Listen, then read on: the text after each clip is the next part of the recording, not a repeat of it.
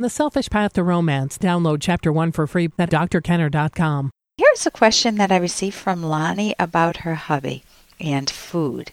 Dear Dr. Kenner, why does my husband always get angry when I tell him not to worry about fixing supper? I am not always hungry when I get off of work, and he's a retired guy at home most of the time. He tries to have supper ready for me, which I appreciate, but I am not always wanting to eat something, so I tell him, Don't worry about me. He says that I am selfish and I only think of myself when I do that. I am only trying to think of him. He doesn't have to always fix something for me. And then he says, What am I supposed to eat if you don't? And I tell him, Whatever you want. It's just that I'm not hungry. A lot of times I eat just to keep the peace. Tell me, what am I doing wrong? Alani, I think you're doing nothing wrong except for eating to keep the peace because obviously it's not keeping the peace. You're very frustrated enough to ask me a question. I also think it's not addressing the main issue. The main issue, I can guarantee you, is not supper. It is not dinner. It is not food. I get I my my best guess, of course I don't know your hubby, my best guess is that it comes from three possible sources. Childhood dynamics. It's very common for parents to say, "If you if you don't love me, if you don't finish your meal," and they they become food pushers. The mothers become food pushers. Maybe the fathers do. So my guess is, if he looked into his past, he might have a little twinkle in his eye and remember see some childhood dynamics that are playing out, uh, even in, in his retirement. Funny how those things don't evaporate. The second thing is is he's in retirement. He is home all day. Man, what is he focused on? Making dinner and feeling efficacious, feeling some self esteem when you come home and eat his wonderful dinner. If that is his sole purpose in life, it's not fair to you and it's not fair to himself. He needs something more interesting, more creative, more exciting, maybe maybe even a side job, something so that he's not leaning on you so much. So when he calls you selfish, I can see where that comes in. It's like it's it's like when you're saying, Oh, I don't need you to cook for me. I'm not hungry. It's like you're saying, I'm robbing you of an opportunity to feel productive and worthy. And that's why he, that's why I suspect he sees you as selfish use in the common sense. I would say you both need more self. You both, you need to value yourself and not keep the peace. And he needs to value more his self and have much more of a rounded life. Now, the third point, the first was childhood issues. The second was um, uh, his need for self esteem. Retirement can kill people psychologically, and you don't want to see him deteriorate that way. He doesn't want to see that happen. The third thing is Hey, I got to interrupt this because we've got to pay some bills. 30 seconds, that's it. A very quick ad, and then Ellen will be back. Romance. I wish I knew more about what girls want from a relationship. Boy, I wish I knew more about what I want. Where's that ad I saw? Here it is The Selfish Path to Romance, a serious romance guidebook. Download chapter one for free at selfishromance.com and buy it at amazon.com. Huh. The Selfish Path to Romance.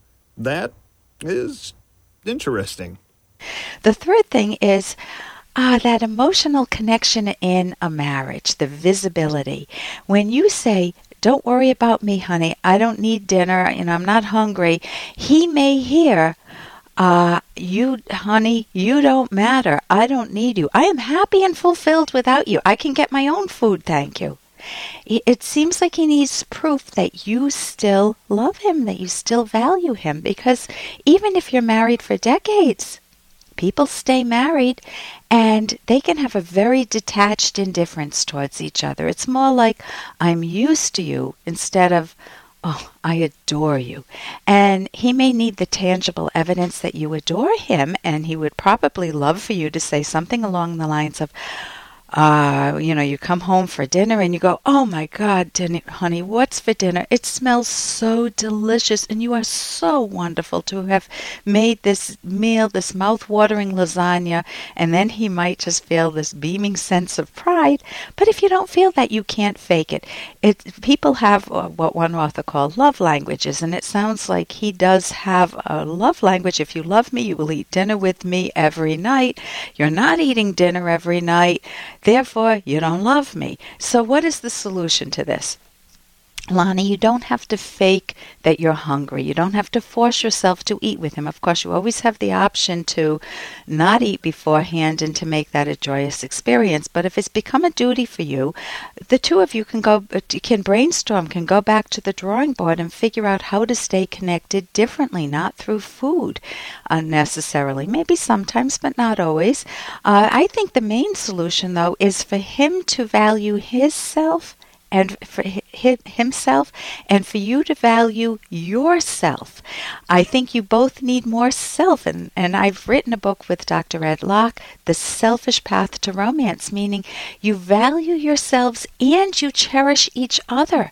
And that's the second part, to have a nice warm conversation with your hubby and try to identify what the underlying issues are. Um, if you do value him, I mean, I don't know that you love him still, but assuming that you do, let him know that. And you may need to figure out love languages that work for both of you. And if your relationship needs work, if it's gotten like most relation, long-term relationships, a little boring, a little same old, same old, uh, you can use this as an opportunity to get some help. You can either get some counseling or a much more inexpensive way would be to pick up our book, uh, The Selfish Path to Romance, How to Love with passion and reason. And that's at Amazon.com. And we have a chapter on, a whole section on visibility visibility, psychological visibility, feeling important, cared for, nurtured, loved. How do you keep a relationship inviting and interesting over many years? And we deal with that thoroughly. So uh, that those are some ideas on how to deal with dinner. For more Dr. Kenner podcast, go to drkenner.com and please listen to this ad. Here's an excerpt from The Selfish Path to Romance, the Serious Romance Guidebook by clinical psychologist Dr. Ellen Kenner and co author Dr. Edwin Locke. To use introspection to become a better romantic partner, learn to understand your emotions. Otherwise, you'll feel moved by mysterious forces that you can neither comprehend nor control. In other words, subconscious ideas. Nor is it attractive to your romantic partner if you have no idea why you respond to him or her as you do. Don't expect your partner to understand you if you do not understand yourself. Demanding that your partner spend hours upon hours probing your subconscious when you have no idea what's in there creates an impossible burden. If you expect this from your partner, consider consulting a therapist to help learn about yourself. You can download Chapter 1 for free by going to drkenner.com. And you can buy The Selfish Path to Romance at amazon.com.